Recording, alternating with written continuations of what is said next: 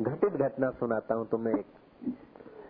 Sale tax के करीब 2200 ऑफिसरों का वो यूनियन का आगेवान व्यक्ति सेल टैक्स ऑफिसर ही था। उसको हर शुक्रवार को कोई पीड़ा होती थी। हार्ट अटैक हो गया ऐसा वो मानता था। अहमदाबाद के सब स्पेशलिस्ट उसने भेंट लिए, मुंबई गया। शुक्रवार की शाम के सात बजे और भाई को इतना हृदय में पीड़ा हो, इतना हृदय में पीड़ा हो कि वो ऑफिसर और फिर केवल ऑफिसर नहीं यूनियन का भी कुछ हाँ तो जैसा तैसा आदमी नहीं था। जल्दी से आँख में आँसू लाने वाला व्यक्ति नहीं था। कई टक्करें ली होगी उसने, कई व्यापारियों के चौपड़े जब्त करे होंगे, कराए होंगे, कई फैसलों में मैसलों में गए होंगे। उसे ऐसी पीड़ा कि महाराज, उसको देखकर पड़ोसी को दया आ जाए, उसकी बच्ची और पत्नी सब रोने लग जाते आखिर जब ला इलाज हुआ सुन रखा होगा या किसी ने सुनाया, जो बात दवा से नहीं होती, वो दुआ से होती है। मुर्शिद अगर मिल जाए तो मुलाकात खुदा से होती है। किसी भी कारण सहित पहुँच गया बड़ बादशाह के पास। और उसने पूरी अपनी राम कथा सुनाई। मैं समझ गया कि विशुचि का है। मैंने उसको कहा, मेरे सामने बैठ। और प्रणव का जाप चालू कराया। मैंने कहा, जब जिस जुम्मा को शुक्रवार को ये पीड़ा होती है, पीड़ा होने के पंद्रह मिनट पहले तू ओम का जप चालू कर दे। आज गुरुवार है पिछले सात महीने से तेरे को हर शुक्रवार को होती है और कल शुक्रवार है तो ट्राई करना। यदि फ़ायदा हो जाए तो प्रणव की कृपा समझना और न फ़ायदा हो जाए तो समझना बाबा बेकार है। और वो व्यक्ति अभी ज़िंदा है? वो तो जीवन में किसी बाबा को सलाम करने वाले व्यक्तियों में से नहीं था। किसी को नमस्कार करें, ऐसे में से न था वो। था सज्जन बेचारा। सज्जन की अपनी अपनी मान्यता होती है। एक जुम्मा निश्चिंत हो गया। बोले, बाबा जी, पीड़ा नहीं हुई। मैं क्या, अब क्या संकल्प करते बोलो। बड़को क्या देते हो?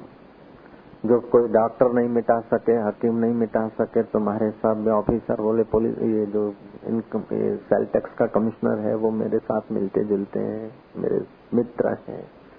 मैं कहा सेल टैक्स कमिश्नर नहीं मिटा सके, वो नहीं मिटा सके, वो भगवान का नाम ने मिटाया, बड़ बादशाह की दुआ हुआ। अब तुम क्या करते हो? उसने बड़ को फेरे फेरे, उसने बोला बापू जी मैंने बाधा ले ली। मैं क्या क्या? बोले, यदि सौ लाना मिट गया तो मैं पाँच सौ एक रूपया दूँगा इधर। मैं समझ गया कि पैसों में जीने वाले व्यक्तियों में से हैं। भाव भी कोई जीवन होता है श्रद्धा भी कुछ चीज होती है समर्पण भी कुछ चीज होता है लेकिन उस दुनिया में वो आया नहीं बेचारा मैं ये तो बहुत कम होंगे मैंने कहा ये बहुत कम होंगे तो बोले बापू एक हजार एक મૂકી દઈશ પણ જો સોળાના ફાયદો થશે ને હંડ્રેડ પર્સન્ટ તો मैंने कहा ठीक है अच्छा एक हज़ार एक तुम रख देना, ठीक है, लेकिन फ़ायदा हो। कब फ़ायदा हो? बोले त्रण शुक्रवार सुधी ना था तो मानो के बराबर। मैं कहा, तीन नहीं, लेकिन तीस शुक्रवार तक गारंटी और जो पाँच सौ एक या एक हज़ार एक तुम बोलते हो ना, वो समझना कि बाबा को दे दिया, ये हमारी जेब है, तुम अपने पास ही रखना या पैसे की कोई फिर तो वो व्यक्ति आता ही रहा कभी कभी आ जाता है वो सज्जन। अभी तक वो विशुचि का नहीं आए। मैंने जादू नहीं किया बड़बादशाह ने फूक नहीं मारी। प्रणव के जप का चमत्कार था, सीधी तो बात थी। तस्य वाचक प्रणव। लेकिन उसने कहा कि मैंने जब बोले तो अच्छे काम में लगाऊँगा तो कहीं उसके परिचित में कोई गाँव था जहाँ पानी की तकलीफ़ थी, वहाँ कहीं हैंडपंप लगाया, जो कुछ किया उसने, मेरे को पता नहीं। बोले, बाबूजी, मैं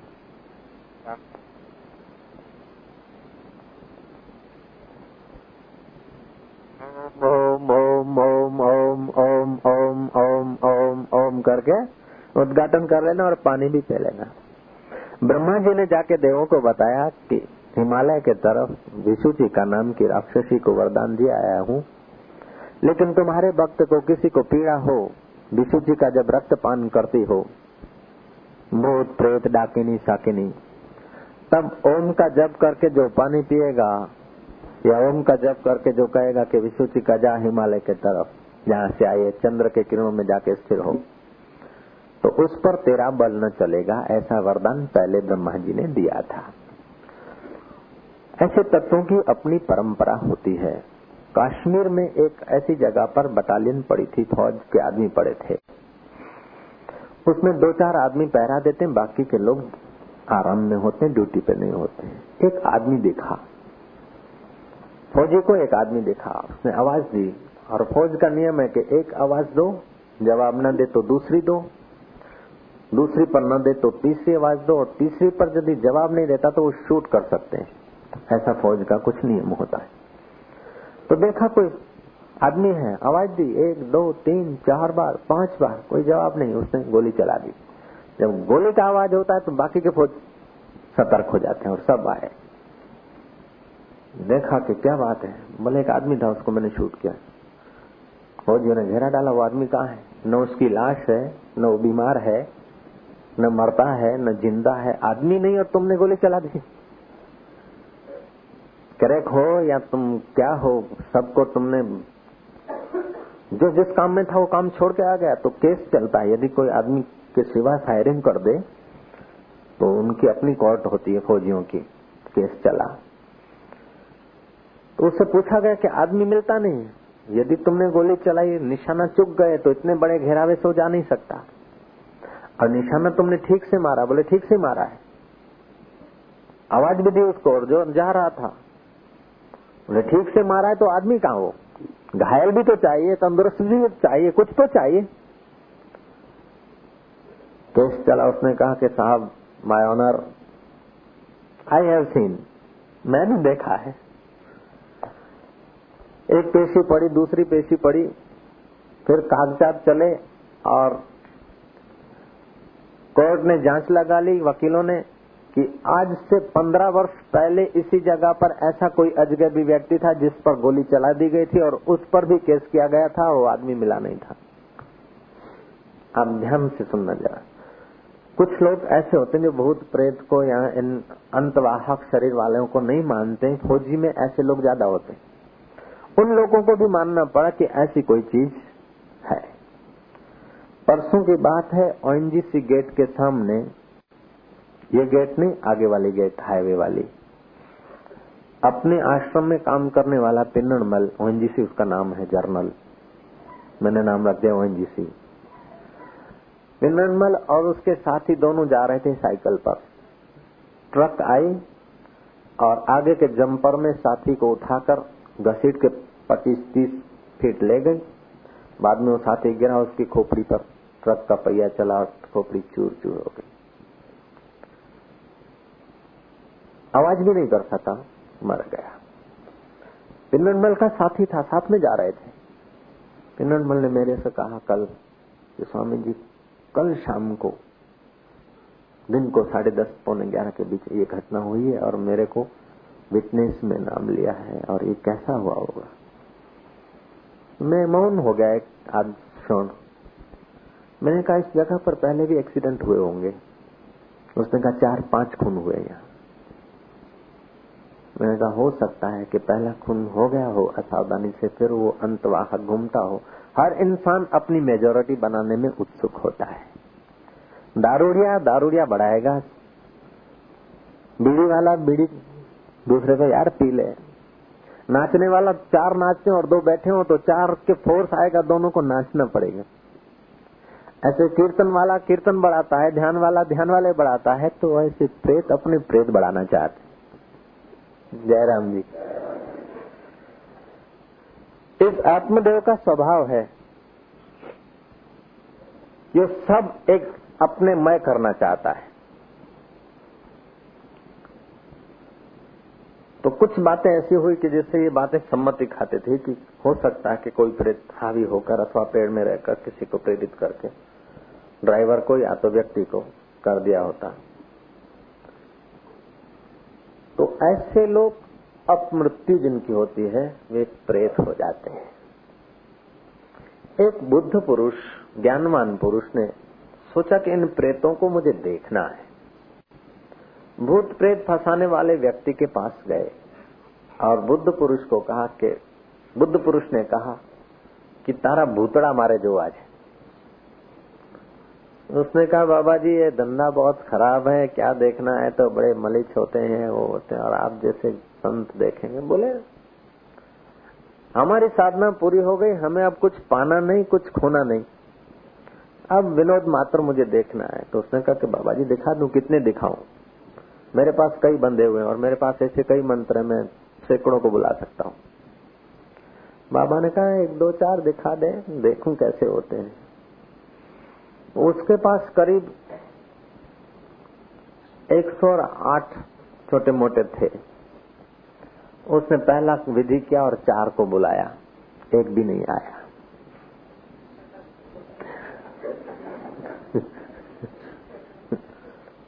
फिर उसने कुछ विधि किया पावरफुल आठ को बुलाया। अभी नहीं आया। शाम हुई, बाबा ने कहा कि क्या तू तो भूत भूत करता है तो कुछ नहीं। बोले, क्या पता कहाँ चले गए? मेरा मंत्र खोटा तो नहीं होता है। उसमें फिर जो भी भूत थे, सबके नाम और विधि और डेक्स नंबर जो भी कुछ थे, अपने प्रयोग किए। सब के सब बुलाए। महाराज, रात के बारह, एक, दो, ढाई, तीन बजे कोई नहीं आया सब, फकीर ने कहा प्रभात हुई, हम अपने आप में डूबने को जा रहे हैं। अब देख ले तेरा भूत तो नहीं मिला, हम अपने आप को देखूँगा। तेरा भूत तो नहीं दिखा, मैं अपने आप को देखूँगा जाऊँगा फकीर चल बसा, और वो भूत प्रेत वाला जो था, वो फिर कूदता रहा। फकीर कुछ आगे निकल गया, ये भी जा रहा था। तो सब भूतों को बुलाकर, आखिरी का जो था, एक लंगड़ा डामेज भूत। जब फकीर चला गया तो भूत वाले व्यक्ति को वो लंगड़ा देखा। बोले, तू ससुर आया है? ऐसे लोग गाली वाले और कहा गए? और कहा मर गए? मेरी इज़्ज़त का सवाल था। कर्मी, धर्मी, यशस्वी, तपस्वी के इज़्ज़त का सवाल होता है, लेकिन ज्ञानी की इज़्ज़त का कभी कोई सवाल ही नहीं होता है। ज्ञानी की इज़्ज़त और बेजती आज सुबह सोचा था कि आज तो जन्मदिन है, शरीर का लोग फूलहार लाएँगे, दिए लाएँगे, अगरबत्तियाँ लाएँगे, कुछ करेंगे। इस समय तो सब ब्रह्मज्ञानी हैं। पूजा के समय तो सब साई है ही हैं। लेकिन कोई ऐसा आदमी तैयार किया जाए या ऐसा आदमी प्रेरित कर दिया जाए, को इकतालीस बत्तियाँ लेकर आरती करने वाले तो होंगे, लेकिन उस बीच कोई आ जाए, इकतालीस जूते लेकर हार फहरा फिर क्या होगा? ऐसा कोई आदमी तैयार करने की मैंने कोशिश की, लेकिन वो हुआ नहीं, वो घबरा गया। श्री राम। ज्ञानी की इज़्ज़त और बेजती वो अपना स्वतंत्र स्वामी होता है। क्यों कि वो प्रकृति में नहीं जीता है, शुद्ध स्वरूप में जीता है। जब भूत वालों से पूछा गया, भूत से पूछा गया कि तू ससुर आया है, वो और कहा गए? मर गए। उसने कहा, और तो सब हट्टे कट्टे ताजे तवाने थे, जिनको तुम बुलाते थे, वो सब तुम्हारे पास आए. मैं तो आई नहीं एक भी. बोले, सब आए, दौड़ते दौड़ते आए, और मैं सबसे पीछा दुर्बल और लंगड़ा जरा धीरे धीरे आए और कोई बाबा जी थे, क्या पता कौन था, बुद्ध पुरुष की छाया पड़ती थी, उसकी छाया पड़ने से उनकी सदगति हो गई, मैं अभागा देरी से आया उसके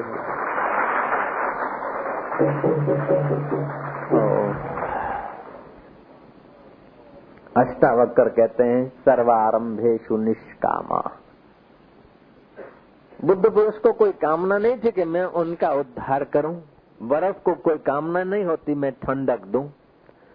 चंद्रमा को कोई कामना नहीं होती, मैं शीतलता दूँ। ऐसे ही ज्ञानवान को कोई कामना नहीं होती कि मैं इनका भला करूँ या बुरा करूँ। यदि भला करने की कामना है तो उसके द्वारा ठीक से भला नहीं होगा। बुरा करने की कामना है तो वो बुरा कर सकता है, भला करने की कामना है तो कल्पित भला कर सकता है। लेकिन जो निष्काम है, ओहो, उसको तो छूकर जो हवा जाती है ना, वो भी कईयों का कल्याण कर देती हो। मैंने सुना है कश्मीर में कोई दरगाह है। मोहम्मद साहब का दाढ़ी का बाल अथवा मूछ का बाल वहाँ रखा गया है। मूछ के बाल की आरती होती है नमाज़ होती, पूजा होती, जो कुछ होता होगा। एक बार वो बाल खो गया था, बड़ा तूफ़ान मच गया था भारत में, और भारत सरकार ने पचास हज़ार रुपया इनाम घोषित कर दिया था उस बाल को खोज के लाने वाले। अब बाल किसका था? मूछ का बाल था, एक। अब उसकी इतनी कीमत बाल की कीमत नहीं थी, लेकिन जिस व्यक्ति का बाल था, वो व्यक्ति के शरीर की भी कीमत नहीं, उसके बाल की भी कीमत नहीं, लेकिन उस व्यक्ति के अंदर जो जोत जगी थी, उस व्यक्ति के अंदर जो सरलता, सहजता आई होगी, उसमें से हम जो खाते हैं, उसका रूपांतर होकर रस, होकर अन्न, जाल, ये होकर फिर रक्त बनता है और उसका रूपांतर होकर ये चीज़ें पैदा होती है तो बुद्ध पुरुष के नज़दीक में नज़दीक रहा हुआ होगा वो बाल। अब बुद्ध पुरुष का शरीर तो नहीं टिका, लेकिन उसका जिस हृदय में बुद्धत्व तो पैदा हुआ, जिस हृदय में बालकत्व तो पैदा हुआ, वो हृदय जिस शरीर में रहता, शरीर पवित्र, वो शरीर तो नहीं टिका, लेकिन उस शरीर से जो बन फिर कर जो बाल आया, वो बाल भी, सच पूछो तो उनके लिए कीमती है। मारवाड़ में से कोई पसार हो रहा था पथिक उसने पूछा रास्ता। लोगों ने कहा कि इधर से सीधे जाना और फिर सामने जो झाड़ दिखता है ना वहाँ से बाएँ मुड़ जाना। पथिक ने कहा झाड़ तो कोई है ही नहीं। बोले वो झाड़ नहीं दिख रहा सामने? पथिक ने कहा झाड़ तो कोई है नहीं। बोले ये, ये सामने दिखता है पचास कदम दूर। पथिक ने कहा कि एरंडे का छोड़ है वो तो। बोले मारवाड़ में इसको झाड़ बोलते हैं। जो जिद्दी कौमे है जो जटिल को में है, उसमें यदि कोई मोहम्मद पैदा हो जाए तो उसके मूछ के बाल की बहुत कदर होती है, जैसे एरंडिया की कदर झाड़ के रूप में होती है। और सनातन धर्म में तो ऐसे महापुरुष घर घर में हो सकते हैं, इसलिए उनके बाल की भी कीमत नहीं, उनके खाल की भी कीमत नहीं, उनके हाल की भी कीमत नहीं। कोई कीमत नहीं, फिर भी वो बड़े कीमती होते हैं। उनकी निगाहों मात्र से जो सुख मिलता है, वो स्वर्ग में नहीं मिलता है।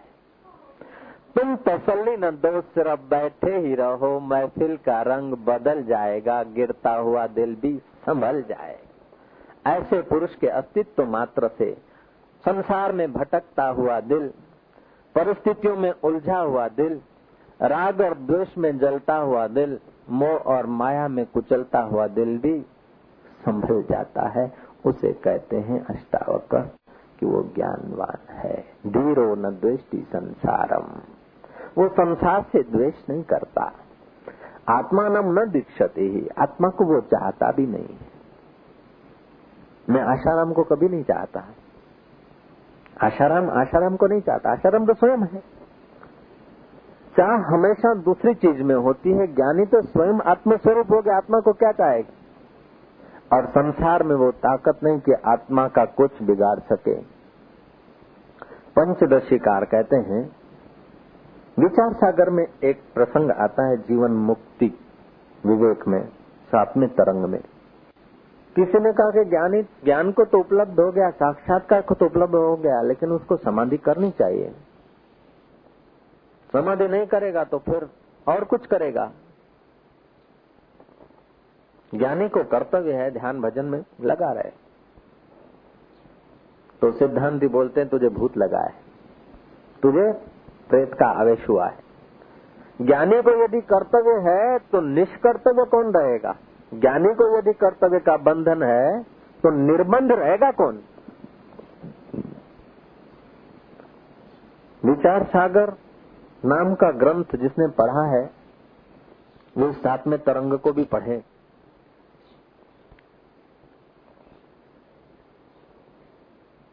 ये ग्रंथ निश्चल दास जी का बनाया हुआ ग्रंथ, इस ग्रंथ की बराबरी वैदिक तत्व समझाने के लिए भाषा में और कोई ग्रंथ नहीं।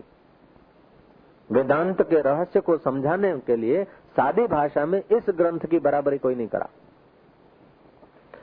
इस ग्रंथ को पढ़ने वाला युवक सन्यासी, किसी वृद्ध सन्यासियों के टोले में आ गया। युवक की कीर्ति थी। कीर्ति देखकर कईयों को पचती नहीं है प्राय अज्ञानी को नहीं पचती है आवाहन किया और शास्त्रार्थ करो युवक से प्रश्न पूछे गए और युवक धड़ाधड़ जवाब देता गया आखिर में उन वृद्ध शास्त्रार्थियों ने युक्ति की बोले बेटा तू बड़ा होशियार है सब प्रश्न जानता है तो इतना सा વેત જેવો तो છે तेरा जन्म नहीं हुआ था, तब से हमने सन्यास लिया है।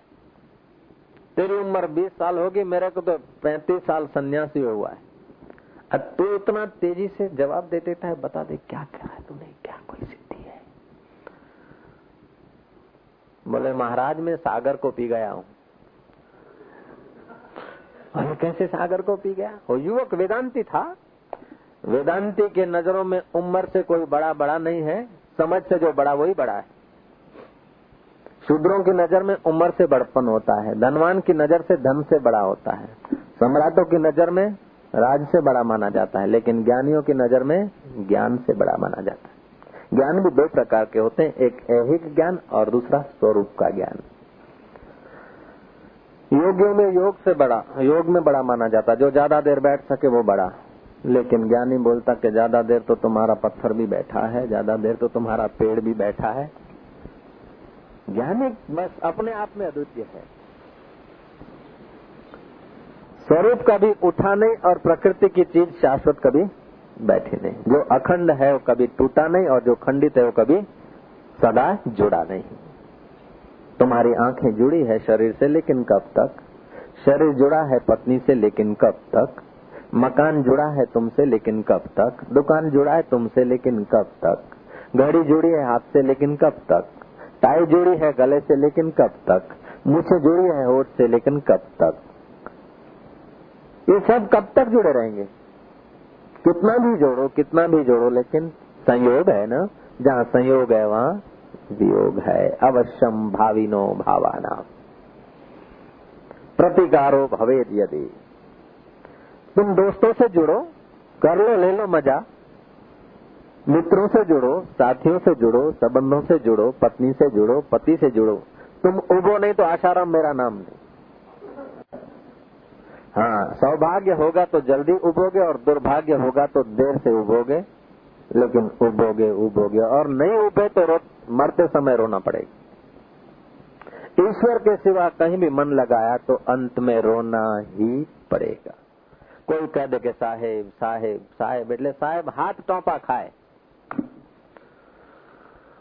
હે સાહેબ તમે આ તમારે કરવાનું છે સાહેબ આ તમારે કરવાનું બસ સાહેબ કહી દીધું એટલે જોડાઈ ગયા પછી તો ત્યાં જાય ને ઓમ આય આવું કરે ને તેવું કરે ને દે દોડા દોડી લેકિન બાબા એ સબ तुम्हारे से मित्रता करते हैं तुम्हें जोशी साहब कहते हैं कोई साहब कहते हैं लेकिन तुम्हारे को पुचकार के अपनी अनुकूलता सिद्ध करते हैं श्री राम दुनिया का कोई भी व्यक्ति तुमसे प्रेम करेगा तो तुम्हारे को नोचने के लिए, तुम्हारे पास से लेने के लिए। और फकीर जब प्रेम करेगा तो तुम्हें पोषने के और तुम्हारे को कुछ देने के लिए।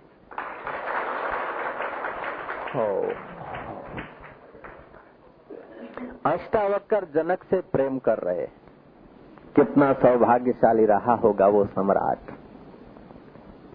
सर्वारंभे सुनिष्कामो ऐसा निष्काम व्यक्ति विचार सागर में बताया है, अखा भगत। लेकिन बात वही होगी, जीवन मुक्त सर्व स्वतंत्र है।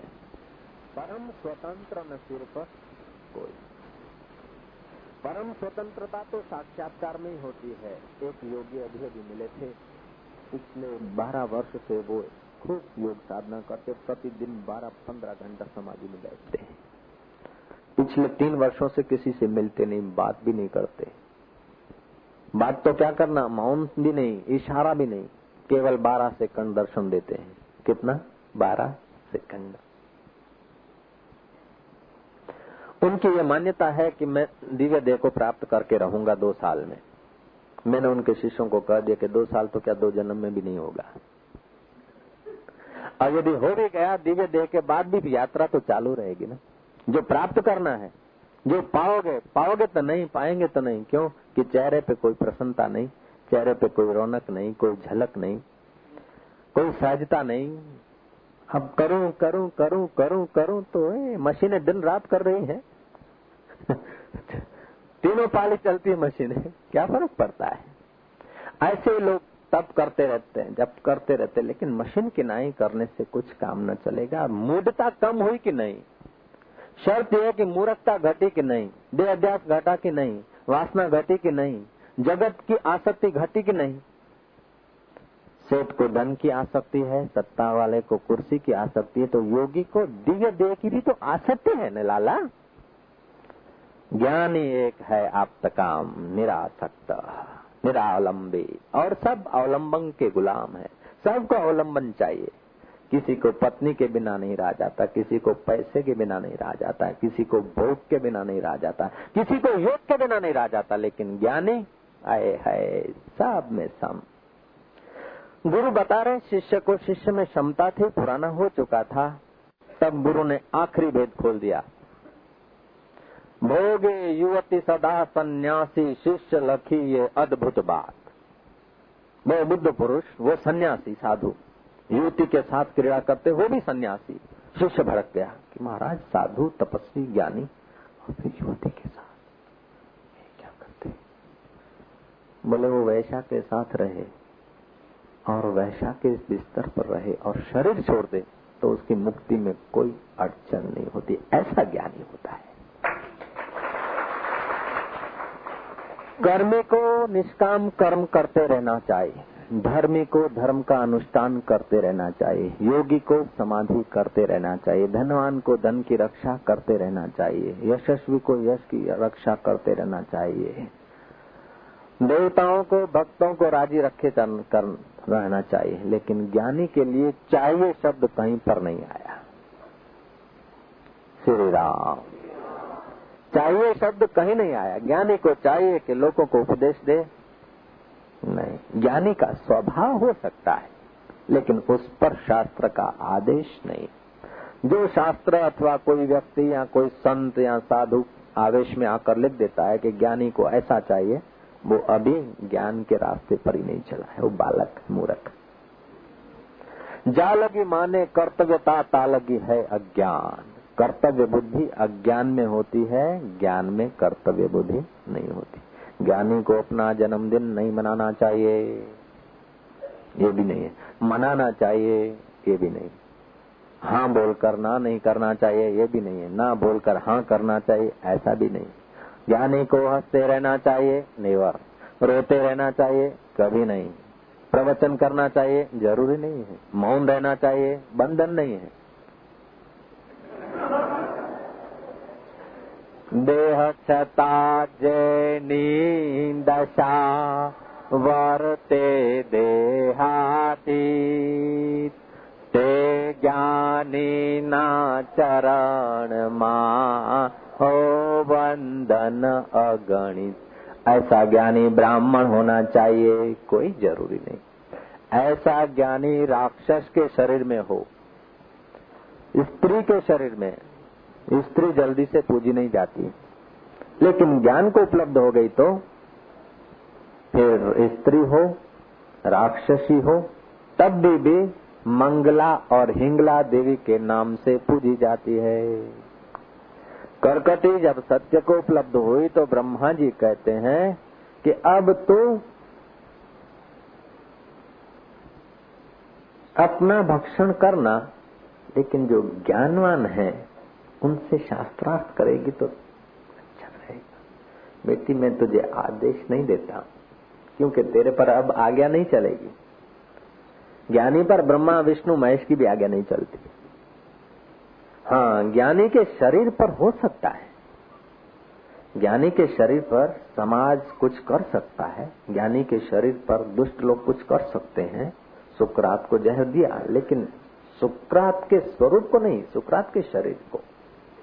मैंने सुनाई है तुम्हें वो पार्वती की कथा। पार्वती जी, माता पार्वती कहीं से पसार होती एक कोई फकीर टांग पे टांग चढ़ाए बैठा था।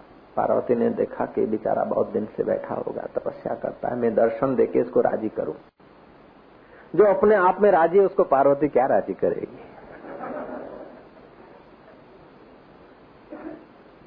पार्वती गई, बोले, तुम्हारो कल्याण था फकीर ने कहा, मेरा अकल्याण कब हुआ है? बोले वर मांगो। यहाँ से चली जाए वर माँगता दिन बनाने को आई मुझे? गुरु ने तो शनशा बनाया और तू तो दिन बनाती, देवी और देवता दिन बनाते। कुछ मांग लो, जो कुछ देता है ना तुम्हें दिन बनाता है, श्री राम। एक फकीर है, एक सदगुरु है, वो तुम्हारी दीनता तोड़ रहा है।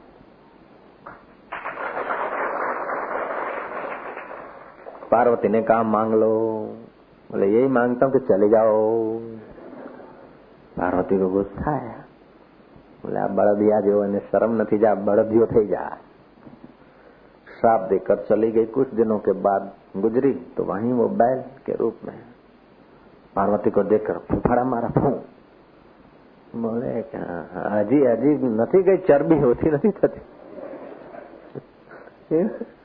अभी तक नहीं डरता है। ज्ञानी को डराने वाला पैदा कब हुआ?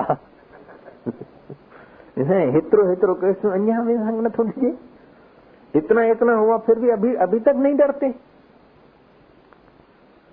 ओम ओम। बैल के रूप में वो बैठा है। फुफाड़ा मार दिया। पार्वती के પાર્વતી કીધું હું जोई लेश લઈશ ऊँट थे, जा मुआ। वो ऊँट हो गया। थोड़े दिन के बाद पार्वती निकली। और जंगली ऊँट, बोले, केम छे? मनुष्य शरीर था तो कभी पेशाब करने के भी जरा समाज का ख्याल रखना पड़ता था। जन्म में लेटरिन जाने में भी थोड़ा इधर उधर देखना पड़ता था। वैसे तो तकलीफ़ तो हमें तो कोई नहीं थी, लेकिन लोग तो परेशान न हो इसलिए जरा ख्याल रखना पड़ता बैल हुए तो पेशाब का, लेटरिन की झंझट गई, जहाँ एक सीटी बजाते जाओ, पोरला करते जाओ। लेकिन फिर भी चौमासे के दिनों में हल में जोतने का मौका आ सकता था अब तो जंगली ऊंट बन गए और बैल को तो चारा ही खाने का ऊंट को तो ऊंट मुके आंकड़ो बकरी मुके કાંકરો હવે તો ચિંતા નહીં ડોક ઓમ કરો તો પેલી બાજુ ઓમ કરો નેવું ની એંગલ કરવી હોય તો થાય ને એસી ની કરવી હોય તો થાય પચાસ ની કરવી તો થાય આમ ને આમ ને આમ ચારે બાજુ तो ना जो है मैं पाछुए जो है ना आगड़े जो आम तेम जैसे ज्ञानी की दर नज़र सर्वव्यापक होती है ऐसे हमारे शरीर की नज़र भी करीब करीब सर्वव्यापक हो गई पार्वती ने देखा कि ऊँट के शरीर में ये तब की बात है जब मनुष्य की भाषा पशु समझते थे पशु की भाषा मनुष्य बोलते थे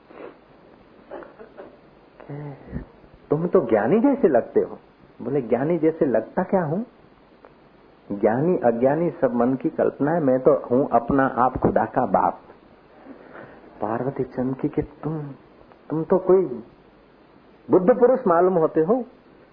तुम तो ज्ञानवान मालूम होते हो, मैंने तुम्हारा अपमान किया है। मुझे क्षमा कर देना, वरदान तुमको मैं क्या दूँगी? मैं तुमको दे भी सकती हूँ। यानी बोलता, तुम चिंता मत करो, तुम नहीं दे सकती है तो ले तो सकती है, ले ले, प्रकृति हमेशा लेती आई है, पुरुष हमेशा देता आया है। मांग ले, बोलते, यदि महाराज राज़ी हो तो मेरी इस कृति को भूल जाना, क्षमा कर देना। बोले, ठीक है। और एक वरदान की तुम मेरे घर से जन्म लो। ठीक है। वही ज्ञानवान कार्तिक स्वामी के रूप में प्रकट हुए हैं और अभी तक पूजे जाते हैं। अष्टावकर कहते हैं, धीरो न द्वेष्टि संसारम। वो संसार की परिस्थिति से द्वेष नहीं करता है। उस बुद्ध पुरुष ने कहा, तू मेरे शरीर बदल सकती है, ऊँट में से गधा भी बना सकती है, गधे में से चिड़िया भी बना सकती है, लेकिन तू मुझे नहीं बदल सकती। तू मिट्टी को बदल सकती है, घरों को बदल सकती है, मकानों को बदल सकती है, लेकिन उनके बीच जो आकाश आता है, उसको तो नहीं बदल सकती है। लहरों को बदल सकते हो, लेकिन लहरों में जो दिखने वाला चाँद है, बैठ जा छोकरी। लहरों के बीच जो चाँद दिखता है, उसको तुम नहीं बदल सकते हो। ऐसे ही तुम्हारे चित्त की लहरियाँ और लहरियों के बीच जो चमकता हुआ साक्षी रूपी चाँद है, उसको तुम्हारा बाप भी नहीं बदल सकता है। तुम लोगों को बोलता हूँ।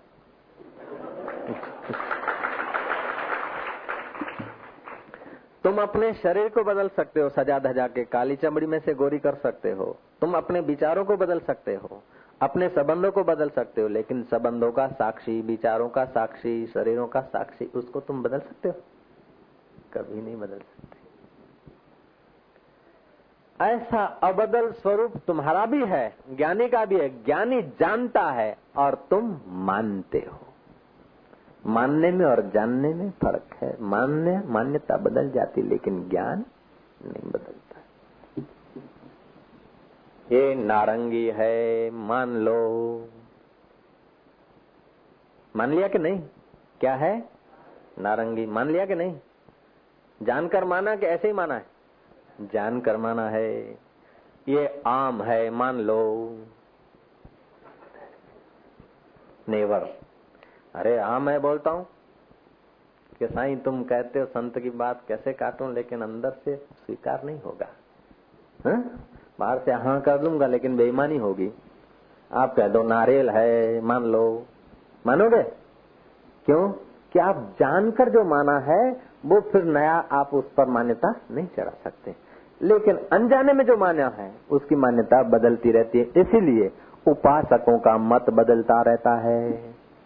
कोई उपासक बोलता है कि गणपति सर्वश्रेष्ठ है तो कोई बोलता है सूर्य सर्वश्रेष्ठ है तो कोई बोलता है देवी सर्वश्रेष्ठ है तो कोई बोलता है गणपति सर्वश्रेष्ठ है, कोई बोलता है अल्लाह सर्वश्रेष्ठ है, कोई बोलता है ये मंत्र श्रेष्ठ है, कोई बोलता है ये उपासना श्रेष्ठ है।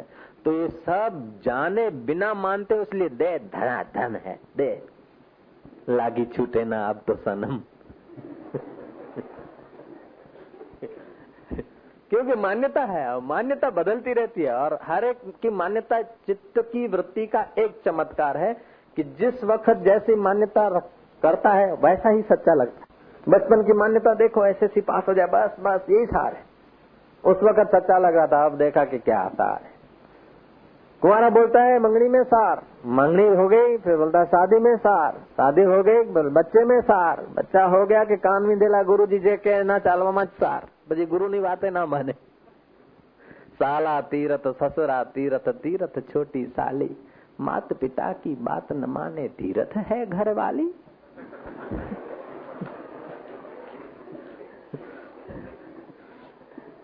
लेकिन ये सारी मान्यताएं हैं ऐसे भी दिन आते हैं कि उसको भी लगता कि हाँ तू आई નું હેરાન હેરાન થયો ગુરુને છોડ્યા મા બાપને છોડ્યા ને તારી વાય વાય પડ્યો ને હું ફજે થયો હવે મારું કોઈ નથી એ બાપા એ દિવસો યાદ આવે છે કે બાપુ તમારા ચરણોમાં સત્સંગ સાંભળતા અને નિશ્ચિંતથી પીતા હતા બાપુ બાપુ માન્યતા बदल गई लेकिन यदि जानकारी होती स्वरूप की तो तो ज्ञानी अवस्थाओं में परिस्थितियों में प्रभावित नहीं होता क्योंकि वो जानता है और अज्ञानी सदा रोता रहता है क्योंकि वो मानता है अज्ञानी में भी दो किस्म के लोग होते हैं। एक होते हैं भोग प्रधान और दूसरे होते हैं भक्ति प्रधान। भोग प्रधान उसलिए रोता है जो भोग नहीं मिलते और भक्ति प्रधान भी रोता रहता है क्योंकि भक्ति ठीक से नहीं कर सकता है। श्री राम कर्तृत्व तो है ना? भोग में भी कर्तृत्व है, भक्ति में भी कर्तृत्व है, योग में भी कर्तृत्व है, ज्ञान में ज्ञातृत्व है, कर्तृत्व नहीं है। यद ज्ञातवा देवम मुच्यते सर्व पाशेभ्य उस देव को जानने से सब पाशों से छूट जाएगा।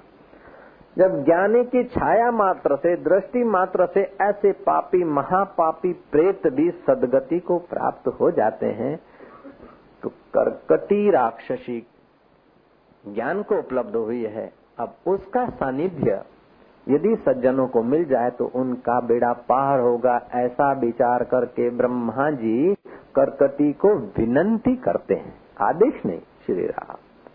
ब्रह्मा, विष्णु, महेश भी चाहेंगे तो ज्ञानवान को आदेश नहीं, लेकिन सजेशन करेंगे। ध्यान से सुनना ये बात एकदम अगम निगम की बात चलती है। यहाँ छोटी दिल वाले का काम नहीं। खोपड़ी के टुकड़े टुकड़े हो जाए, ऐसी बातें चलेगी। आज नहीं चलेगी तो कब? चलेगी भी कब?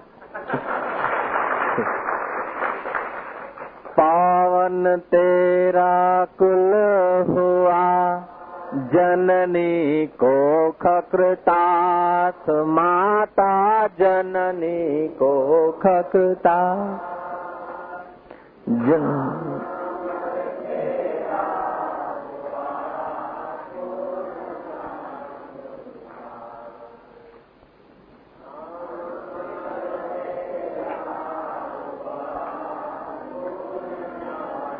चलो रामायण बांट दो, सेवादारी। नए आदमी ले।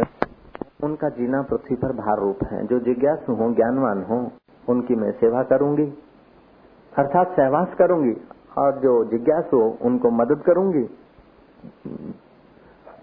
और जो मूड है, उनको मैं भक्षण करूँगी। ब्रह्मा जी से विदा हुई। निदान और राक्षसी, करकटी राक्षसी, जंगल में काले, महान सुमेरु पर्वत जैसा रूप धारण कर लेवे। कभी तो छोटा रूप धारण कर ले, उसके पास वो राक्षसी माया भी थी, विद्या थी, जैसे रावण रूप बदल देता था। ऐसे घूमती घामती पढ़ ले। उस राजा के साथ जो संवाद है, वो अपना शिकार करने के लिए रात्रि को, दिन को घने जंगल में, जब चाहे तैसा रूप बना लेती थी। किराट देश का राजा हो सकता है शायद। हा? किराट देश का राजा अपने मंत्री के साथ किरात देश का राजा अपने मंत्री के साथ जब जंगल में जाता है तो राक्षस उसको भयावह रूप दिखाती और हुंकार से डराती है। तो राजा कहता है कि ए राक्षसी, तू मुझे हुंकार से डरा नहीं सकती, मैं किसी फकीर का प्यारा श्री राम। मैं निर्भयता का दान देने वाले किसी यार का भी यार हूँ। कर यारी उस यार से, जो सब यारों का यार है। कर यारी उस, जो सब यारों का यार सेवा करो, साकार की, और ध्यान धरो, निराकार का। कर यारी उस यार से, जो सब यारों का यार है। ए राक्षसी तुम मुझे हुंकार से डरा नहीं सकती, और तेरे काले बादली जैसे स्वरूप से तुम मुझे भयभीत नहीं कर सकती है। राक्षसी ने कहा कि मालूम होता है तुम बड़ा ज्ञानी है, लेकिन मैं तुमसे प्रश्न करूँगी उत्तर यदि सही दिए तो मैं तुम्हारे से मित्रता करूँगी। और यदि ऐसे ही ढोंग से उत्तर दिए तो मैं तुम्हारा हाउ करके खा जाऊँगी। क्योंकि ढोंगी आदमी का बाहर से आवाज़ कैसा भी दिल धड़क धड़क करता हाउ करेगा तो हटफेल हो जाएगा। श्री राम करकती राक्षसी पूछती है कि ऐसा कौन सा चिद अणु है, जिसकी सत्ता से अनंत ब्रह्मांड फुरते हैं? ऐसा कौन सा चिद अणु है जिसमें अनंत ब्रह्मांड होते हुए भी स्वप्नवत विलय हो जाते हैं? ऐसा कौन सा चेतन है जिसको पाने के लिए बड़े बड़े जति जतन करते, तपी तप करते, भक्त भक्ति करते, सबके साथ होते हुए भी किसी को मिलता नहीं? जयराम जी की कह दो ना। ऐसा कौन सा चित्त वपु है, चैतन्य वपु है कि हज़ारों हज़ारों स्यान करने से भी नहीं मिलता। स्वामी साहब बोलते हैं, आहे गाल अलविलड़ी सिंधी भाषा में स्वामी साहब हो गए, मस्त फकीर हो गए। आहे गाल, आहे मना आहे मना छे, गाल मना વાત અલવિલડી एट अटपत्ती सिंधी सहलू छे हूँ, प्रयत्न કરીએ तो। आहे विलड़ी स्वामी शुद्ध स्वरूप जी समझ गए? आहे दाल अलविलड़ी। स्वामी शुद्ध स्वरूप जी सियाण समझन की न की सियाणे चतुर आदमी भी, समझन की न की तेरे मजल सतन मिड़ी। महफिल बना के बड़े बड़े शास्त्रार्थ करे, फिर भी समझते नहीं है, सिद्धांत थोप देते, मज़े से वंचित रह जाते हैं, बराबर? आहे गाल अलविलड़ी, स्वामी शुद्ध स्वरूप जी सियाणा समझन की न की तोड़े मजलस कन मिड़ी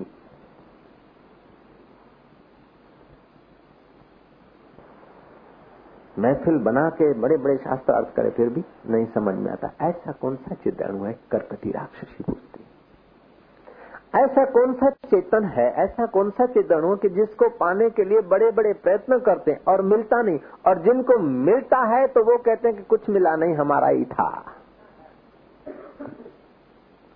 पायो कहे सो बावरा, खोया कहे सो कूर पाया खोया कुछ नहीं, नित एक रस भरपूर, नानक देव कहते। नानक जब उपलब्ध हो गए सत्य को, तब बोलते, मैंने पाया नहीं और खोया भी नहीं। एक रस है, भरपूर है। पाया तो दूसरा जाता है खोया भी दूसरा जाता है। जब सर्व भरपूर है, उसको पाए भी कैसे और खोए भी कैसे? तो ऐसा कौन सा चिद अणु है, जिसको पाने वाला बोलता है, पाया नहीं। और जिसकी प्राप्ति के बाद उसका स्वभाव बालक जैसा हो जाता है। उसको बालक जैसा करना नहीं पड़ता है, बालक जैसा हो जाता है। पकड़ नहीं रहती है। पकड़ तो अहंकार की होती है। जब विराट को देख लिया, सत्य का अनुभव कर लिया तो अहंकार बचुकड़ा रहेगा भी कहा? टूठे में चोर दिख रहा था, अंधेरा था। जब सूर्य उदय हो गया तो चोर बेचारा कहाँ रहेगा? अरे था ही नहीं। ऐसा कौन सा चिद अणु है कि जिसकी एक झलक मिलने मात्र से त्रिलोकी का साम्राज्य तुच्छ हो जाता है। त्रिलोकी का साम्राज्य इसमें रिद्धि सिद्धि भी आ गई, परियाँ भी आ गई, हुरे भी आ गई। दुष्ट में हुरे होती है। हुरे मना वैश्या अप्सराएँ होती है, लेकिन जिसको सत्य की झलक मिल जाती है, उसके लिए अप्सरा का सुख भी तुच्छ हो जाता है। हे राम जी, ज्ञानवान को एक झलक यदि परमात्मा स्वरूप की हो जाती है तो फिर फूलों की शैया उसे आकर्षित नहीं कर सकती है। देवताओं का अमृत उसे प्रभावित नहीं कर सकता है। लोगों की निंदा उसे हिला नहीं सकती है और लोगों की वाहवाही उसे प्रभावित नहीं कर सकती है। हे राम जी, ज्ञानवान का चित्त इतना शीतल होता है। ऐसी शीतलता तो चंद्रमा में कहा? चंद्रमा औषधियों को शीतल करता है, लेकिन ज्ञानी के सानिध्य से तो हृदय शीतल हो। गंगा में स्नान करो, वो शरीर को शीतल करती है, लेकिन ज्ञानी की नज़रों में जो आता है, उसका शरीर और मन दोनों शीतल हो जाता है। ये राम जी चिंतामणि बड़े यत्नों से प्राप्त होती है और उसके आगे जो चिंतन करो, वो चीज़ की उपलब्धि होती है। फिर उस उपलब्धि से तुम्हारी हानि हो या लाभ वो चिंतामणि चिंता नहीं करती, लेकिन ज्ञानवान के आगे तुम चिंतन करो और तुम्हारा जिसमें मंगल होगा, वही देगा, दूसरा देगा नहीं। ज्ञानी चिंतामणि से भी श्रेष्ठ है। हे राम जी कल्प वृक्ष बड़ी तपस्या के बाद प्राप्त होता है और जो कल्पना करो वो दे देता है। ज्ञानवान महाकल्प वृक्ष है। ज्ञानवान के आगे सात्विक कल्पना फलती है, लेकिन तामस कल्पना बदलती है। कामधेनु के आगे जो कामना करो, वो पदार्थ की प्राप्ति होती है। उससे तुम्हारा हानि और लाभ कामधेनु की ज़िम्मेदारी नहीं होती, लेकिन ज्ञानवान ऐसा परम पिता है कि तुम कामना करो, वही कामना तुम्हारे अनुकूल होगा, तुम्हारा भावी अच्छा होगा तो तृप्त करेगा, नहीं तो तुम्हें मोड़ देगा युक्ति से। गंगा रामशील है दासा, पूरन होगी सभी की आशा। वो गंगाराम शील अभी नाटक बताएँगे आपको। लेकिन वो गंगाराम शील आए थे हनुमान जी के दर्शन करने हैं। अब मैंने हनुमान जी का अनुष्ठान किया था। किसी को करवाया भी था तो रिएक्शन की संभावना और कई इधर भी हनुमान टेकरी और साधु ने हनुमान की उपासना की पागल हो गया बैठा है। तो ये जो है, उपासनाएँ जल्दी फलती नहीं और फल भी जाए थोड़ी देर के लिए तो कोई इसका फल शाश्वत नहीं होता है। तो गंगाराम शील को मैंने हाँ कर दिया, बता दूँगा बता दूँगा। तीन इतवार आओ, पाँच इतवार आओ, जब आते गए तो धीरे धीरे बदलते गए। अब पूछो क्या हाल है बोले गुरु जी बस श्री राम। कभी कभी अभी भी छलक मारती है पुरानी इच्छा, लेकिन मैं बोलता हूँ कि ये इच्छा भी छोड़ दो। तुम्हारे आत्मा के सिवाय कोई देवी आकर जो भी देगी, नाश हो जाएगा। कोई देवता आकर जो भी देगा, नाश हो जाएगा। बोले, हम भगवान विष्णु को बुलाएँगे। मैं बोलता हूँ, समझो कि आ जाएँगे। फिर क्या करोगे? बोले, भगवान, मैं, मुझे बाड़ी चाहिए, गाड़ी चाहिए, लाड़ी चाहिए। बोले, फिर क्या करोगे? कि बाबू, बस भगवान सब वरदान ले लूँगा। बोले, वरदान दे भी दिए भगवान ने, फिर क्या करोगे? बोले, फिर मज़े से रहूँगा। तो मज़ा ही तो चाहते मज़ा तो अभी तुम्हारे पास महाराज, मैं भगवान को बोलूँगा, भगवान जिसमें मेरा भला हो वही चीज़ दे दो। तो ध्रुव भगवान को बोलते हैं, भगवान, जिसमें मेरा भला हो, वो चीज़ दे दो। तो भगवान बोलते हैं, अटल पदवी की तूने इच्छा की, वो तो मिल गई, तेरे को मिल जाएगी, लेकिन तेरा भला अटल पदवी में होने वाला नहीं है। जा तुझे दत्तात्रेय संत मिलेंगे और आत्मज्ञान का उपदेश मिलेगा, तेरा बेड़ा पार होगा। तो यदि भगवान भी आ गए और तुमने पूरी ईमानदारी बरती और भगवान ने पूरी उदारता दिखाई तो भगवान बोलेंगे, आशाराम जैसे के पास चले जाओ।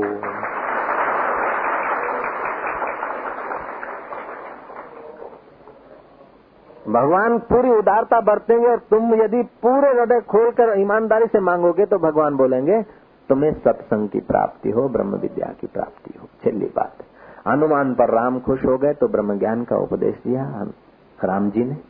कृष्ण जब अर्जुन पर खुश हुए तो ब्रह्म ज्ञान का उपदेश दिया, शिव जब पार्वती पर प्रसन्न हुए तो ब्रह्म ज्ञान का उपदेश दिया, और ब्रह्मा जी जब अथर्व पर प्रसन्न हुए तो ब्रह्म विद्या का दान दिया। ब्रह्मा जी सृष्टि के करता है। भुवनों के रहस्य को जानते हैं। क्या हानि है, क्या लाभ है, क्या शाश्वत है, क्या नश्वर है, और जो देना चाहे ब्रह्मा जी दे सकते हैं। तलाटी या मामलतदार या एसपी की नौकरी, किसी व्यक्ति को दिलाना चाहे, प्राइम मिनिस्टर तो उसको देर कितनी लगती? हालाँकि प्राइम मिनिस्टर की वो जायदाद नहीं है, और ब्रह्मा जी की तो सृष्टि जायदाद है। लेकिन ब्रह्मा जी ने अपने अथर्व पुत्र को इंद्र न बनाया, चक्रवर्ती न बनाया पीएचडी न बनाया, एमए न बनाया, सेक्स न बनाया, नौकर न बनाया, कुछ बनाया नहीं, बोला जो बना है उतना तू हटा दे तो तू तू ही है। ओम ब्रह्मा देवानाम प्रथमा, विश्वस्य कर्ता, भुवनस्य गोप्ता, स ब्रह्म विद्या सर्वविद्यायाम प्रतिष्ठाय अथर्वाय प्राह, ऐसा कुछ मंत्र है। एवं ब्रह्मेव जाना जो उस ब्रह्म को जानता है, देवता लोग उसको नमस्कार करते हैं। एवं ब्रह्मेव जानाति देवानाम तेषाम देवानाम बलिम दियति बलिम दियति। नास्ति ब्रह्म सदानंदम इति में दुर्मति स्थिता क्व गता सा न जाना यदा हम तव वपु स्थिता। ब्रह्म आनंद स्वरूप नहीं है, ऐसी जो मेरी मति थी। मैं सुख रूप नहीं हूँ और सुख कहीं बाहर है। ऐसी जो मेरी मति थी, वो मति वास्तव में दुर्मति थी। जब गुरु की कृपा हुई, तब पता चलता कि वो दुर्मति कहाँ चलेगी पता भी नहीं उसका कि अब तो मैं अपने आप में पूरा दिल्ली तस्वीरें हैं यार, जबकि गर्दन झुकाली मुलाकात कर ली। स्वतंत्र सुख तो आत्मज्ञान में होता है। तो यहाँ अष्टावक्र जी कहते हैं सर्वा आरंभे सुनिष्कामो। कामना हमेशा अतृप्त व्यक्ति को होती है, जो आत्मज्ञान में तृप्त है, उसको कामना किस बात की? उसको न पूजाने की कामना है, न पूजने की कामना है न नाचने की कामना है, न नचाने की कामना है, न रोने की कामना है, न रुलवाने की कामना है, न चुप होने की कामना है। रोने का आया, रो लेगा, भागने का आया, भाग लेगा, राणा छोड़े राय भी कहला लेगा। ऐसे पुरुष जो करते वो शोभते बुधा। वो बड़ा शोभा पाता है। उनका कोई प्लानिंग नहीं होता कि इस विषय पर बोलूँगा। आज ये करूँगा, इतने बजे खाऊँगा, इतने बजे हंसूँगा, इतने बजे ये करूँगा, इसको ये कहूँगा। नो प्लान सच पूछो तो ईमानदारी का सत्संग, सत्य का संग तो बुद्ध पुरुष के सानिध्य में होता है, बाकी का तो कल्पनाओं का संग होता है, मान्यताओं का संग होता है, सत्संग तो ज्ञानियों के साथ ही होता है, अज्ञानी के साथ सत्संग कब हुआ? अज्ञानी के साथ और सत्संग? ठीक क्या बात? सत्य को जो उपलब्ध हो गए, उसी के साथ सत्संग हो सकता है, दूसरों के साथ कल्पना संग होता है, मान्यता संग होता है, विचारों का संग होता है। विमर्शों का संग होता है, सत्य का संग तो है, बुद्ध पुरुष के साथ होता है। ऐसा सत्संग यदि मिल जाए तो फिर मंत्र जाप पचास वर्ष का भी तुम्हारा कोई पावर नहीं रखता है।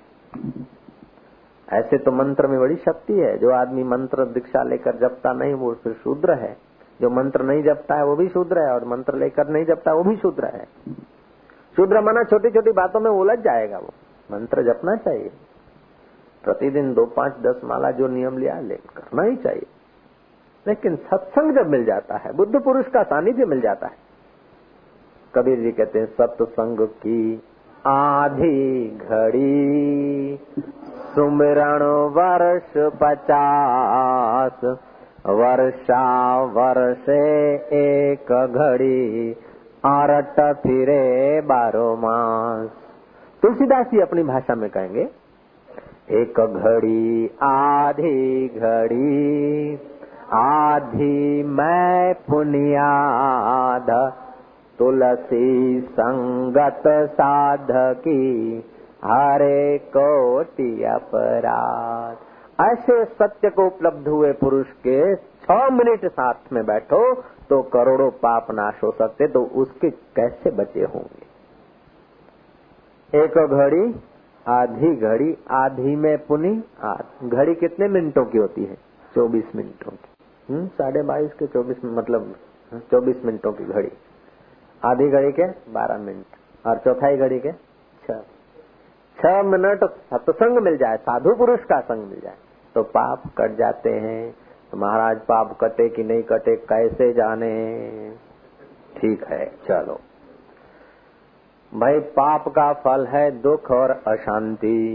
और सतपुरुष मिलता है तो दुख और अशांति गायब होती है कि नहीं होती? है जरा जाँच लेना, यदि गायब नहीं होती है तो तुम सतपुरुष के सानिध्य में नहीं हो।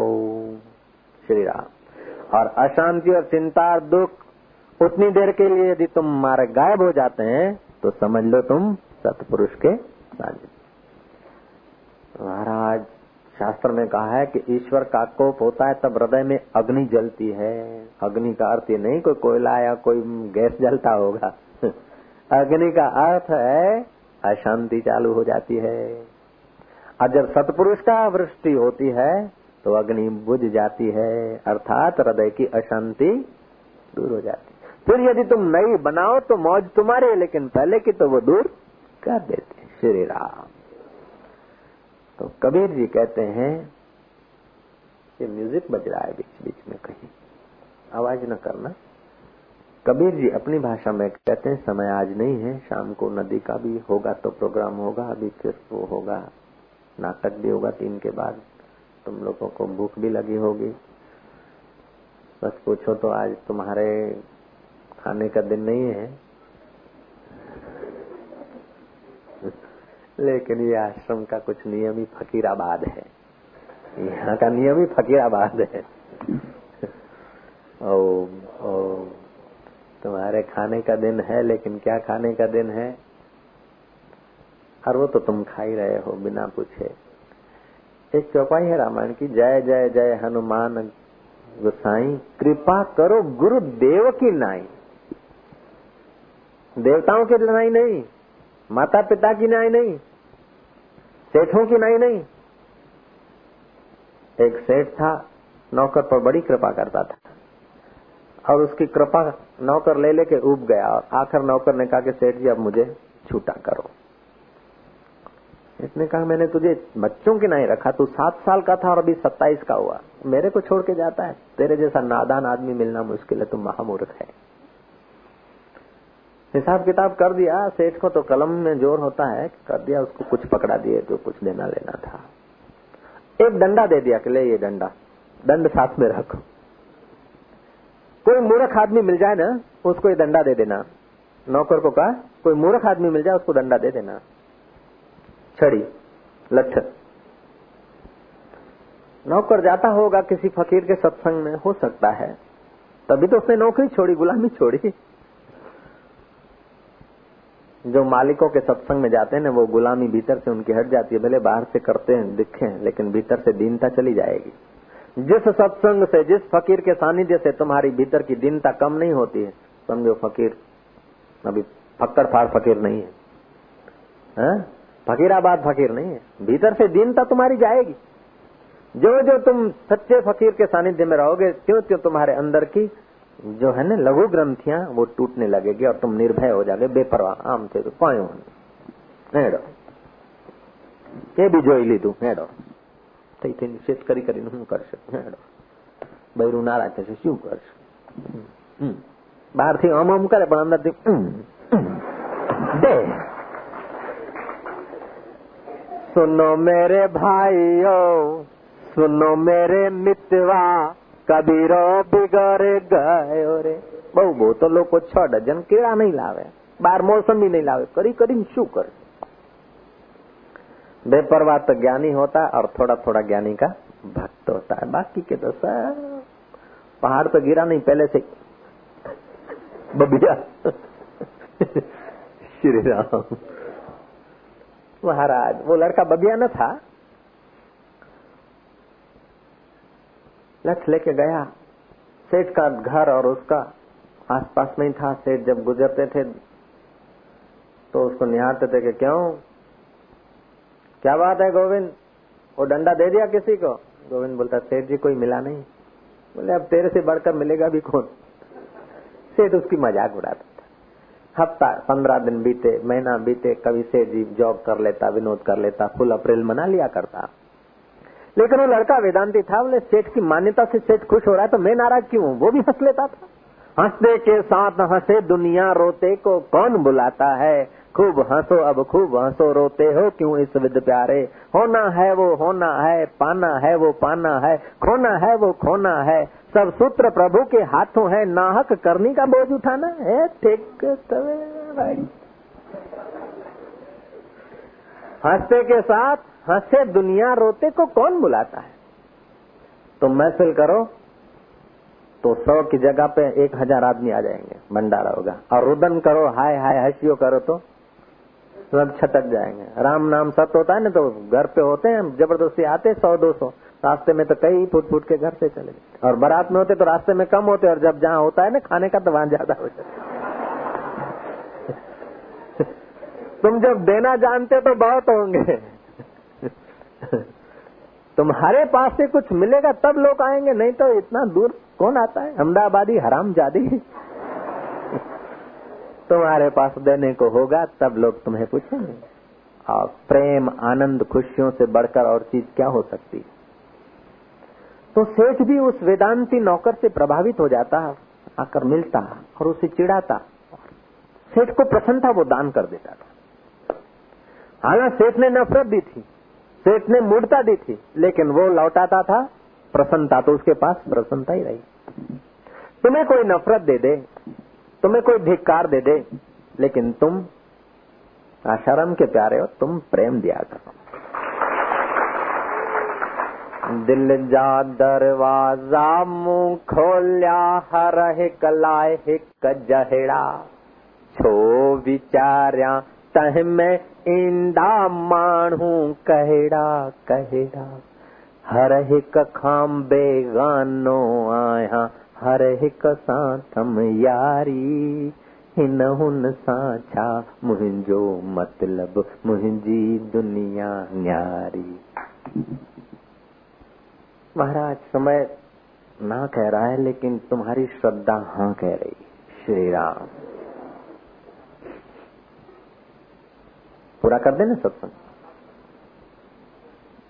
पूर्णावती कर देगी। चले, चलने वाले और चले। अब तो हिमालय के दिन है, शायद आखिरी बुधवार हो। हो सकता है, कोई पता नहीं। जाने कहाँ बटेंगे, जाने कहाँ मिलेंगे, जाने कहाँ बसेंगे, कोई पता नहीं। पक्षी से पूछो कौन सी डाल पर कब बैठेगा। बोलता पागल पूछने वाला। पूछने वाला बेवकूफ़ होता है। संत से पूछो कि बाप जी क्या रे जवाना थो हिमालय कोई डारे ना पूछा है क्यारे जमवाना छो न पूछा है रोटी आएगी और याद आ जाएगा कि भूख भी कोई होता है तो खा लेंगे। हम लोगों को जब जो चीज़ चाहिए, फिर चीज़ के लिए प्रयत्न करते, आती है, फिर खुश होते हैं। और ज्ञानी को जो आवश्यकता होती है, वो चीज़ पहले आती है, फिर कोई स्मृति दिला दे या मन दिला दे या लोग दिला दे, फिर उसका उपयोग करता है, चीज़ धन्य होती जय कि आज सीधा नहीं तो वाया विराट को मिला। जय राम हाँ कथा कह रही है। कौन सी बात थी? और राजा नहीं, सेठ। सेठ ने लकड़ी दी और जॉब करता था। कि कोई मूर्ख मिला? वो बोलता, पर नहीं। बोलता, तेरे से बढ़कर होगा भी कौन? तू मेरे जैसे सेठ को छोड़ के चला गया मेरा तो चार चार बैंकों में खाता है। मेरे पास क्या कमी थी?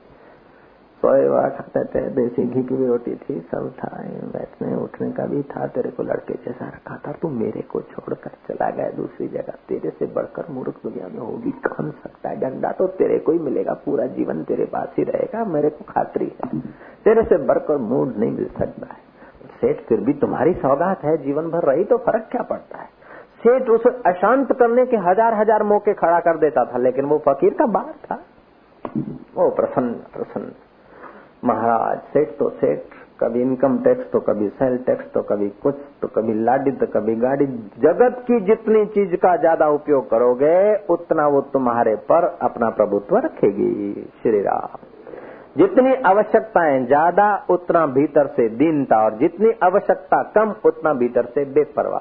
कि महाराज, ज्ञानी की बहुत आवश्यकता है। ज्ञानी की आवश्यकता नहीं होती है, फिर भी आती है तो उसको धिकारता नहीं उपयोग भी कर लेता है, लेकिन अंदर से बेपरवाह बादशाह रहता है। राज करे रमणी, रमे, अखा भगत बोलते हैं। गृहस्थी है, बच्चे को जन्म देता है, समझो। राज्य करे रमणी, रमे, के ओढ़े मृग छाल जो करे सो सहज में, सो साहब का लाल। यहाँ कहते, आरंभे अंत ने समय, सदा रहे निष्काम। काम कार्य का आरंभ के समय और कार्य के अंत के समय भीतर से पूर्ण निष्कामता जिसकी है। बालकवत ए विचरे, ज्ञानी सोहे अनाम। वो तो बालक जैसा विचरता है और शोभा पाता है अनामी तत्व में रहता है उसलिए। अष्टावक्र कहते हैं सर्वारंभेशु निष्कामो यश चरेत बालवत मुनि। ही अखा, अपनी भाषा में कहते हैं, अष्टावक्र अपनी भाषा में कहते हैं, लेकिन बात कहते ही कहते न लेपत से शुद्ध से क्रियमाणे कर्मणि। कर्म करते समय भी उसको कोई लेप नहीं, कर्म के बाद भी लेप नहीं, कर्म के आरंभ में भी लेप नहीं। ज्ञानी सदा निर्लेपा, गुरु नानक कहते हैं ब्रह्म ज्ञानी सदा निर्लेपा, ऐसा नहीं कि ग्यारह को निर्लेपा। सुबह को निर्लेपा, दोपहर को निर्लेपा, नहीं, सदा निर्लेपा। जैसे जल में कमल अलेबा। तो निर्लेप का कोई बच्चा था वो, युवक। सदा मस्त रहता था। एक दिन सेठ को हार्ट अटैक हुआ। लोग पूछने को गए, इसने भी अपनी फ़र्ज़ समझी और गया वो दंड साथ में विनोद करते हुए। सेठ जी कैसा है कि, डॉक्टर है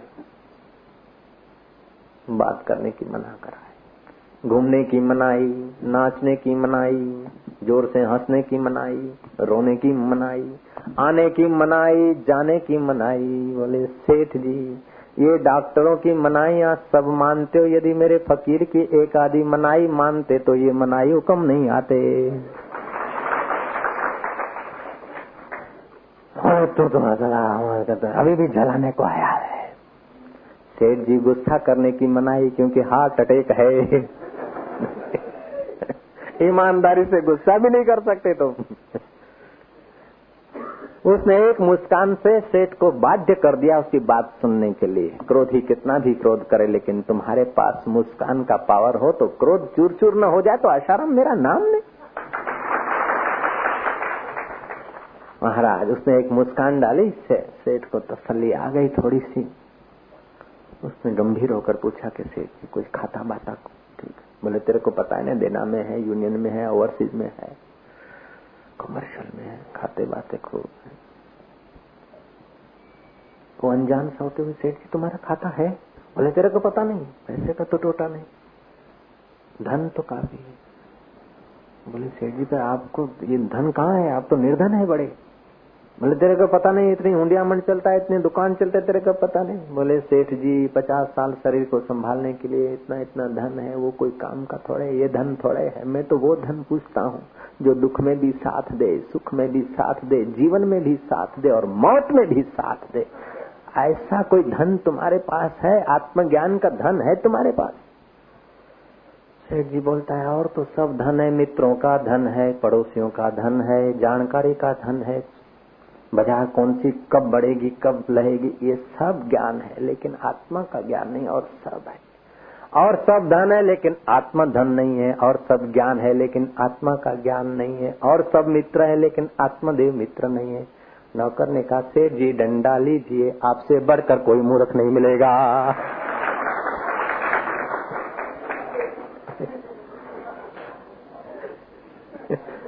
पूरा जीवन यही इकट्ठा किया।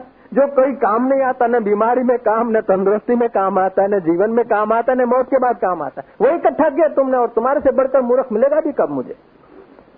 सेठ बोलता कि मेरे को मूर्खों में गिना, मैं इतना इतना जानता हूँ। मेरे पास तीन तो कारे हैं, चार तो बंगले हैं, पाँच तो पुत्र हैं। बोले, सब हैं, लेकिन तुम्हारे दुख का इलाज किसी के पास नहीं है बिना ज्ञान के। ऐसे भी फकीर हो गए, शूली पे चढ़ते हैं और गीत शिवोहम के गाते हैं। ऐसे भी हो गए महापुरुष जो क्रॉस पर चढ़ रहे हैं और अनलग कह रहे हैं चूली पे चढ़ रहे हैं अनलग कह रहे हैं। महाराज, तुम तो सुबह से पे कर रहे हो। तो तुमने सारा जीवन जो कुछ किया, वो तुम्हारे किस काम का? ये उस सेठ की कथा नहीं, तुम अपनी अपनी जगह पर सब इस कथा को जीवन में याद रखना। श्री राम। फिर कोई तुम्हारी जयंती मनावे तो भी सौभाग्य उसके परिवार का सात पीढ़ियों का बेड़ा पार है, और नहीं भी मनाए जयंती तो भी तुम्हें कोई फ़र्क नहीं पड़ेगा।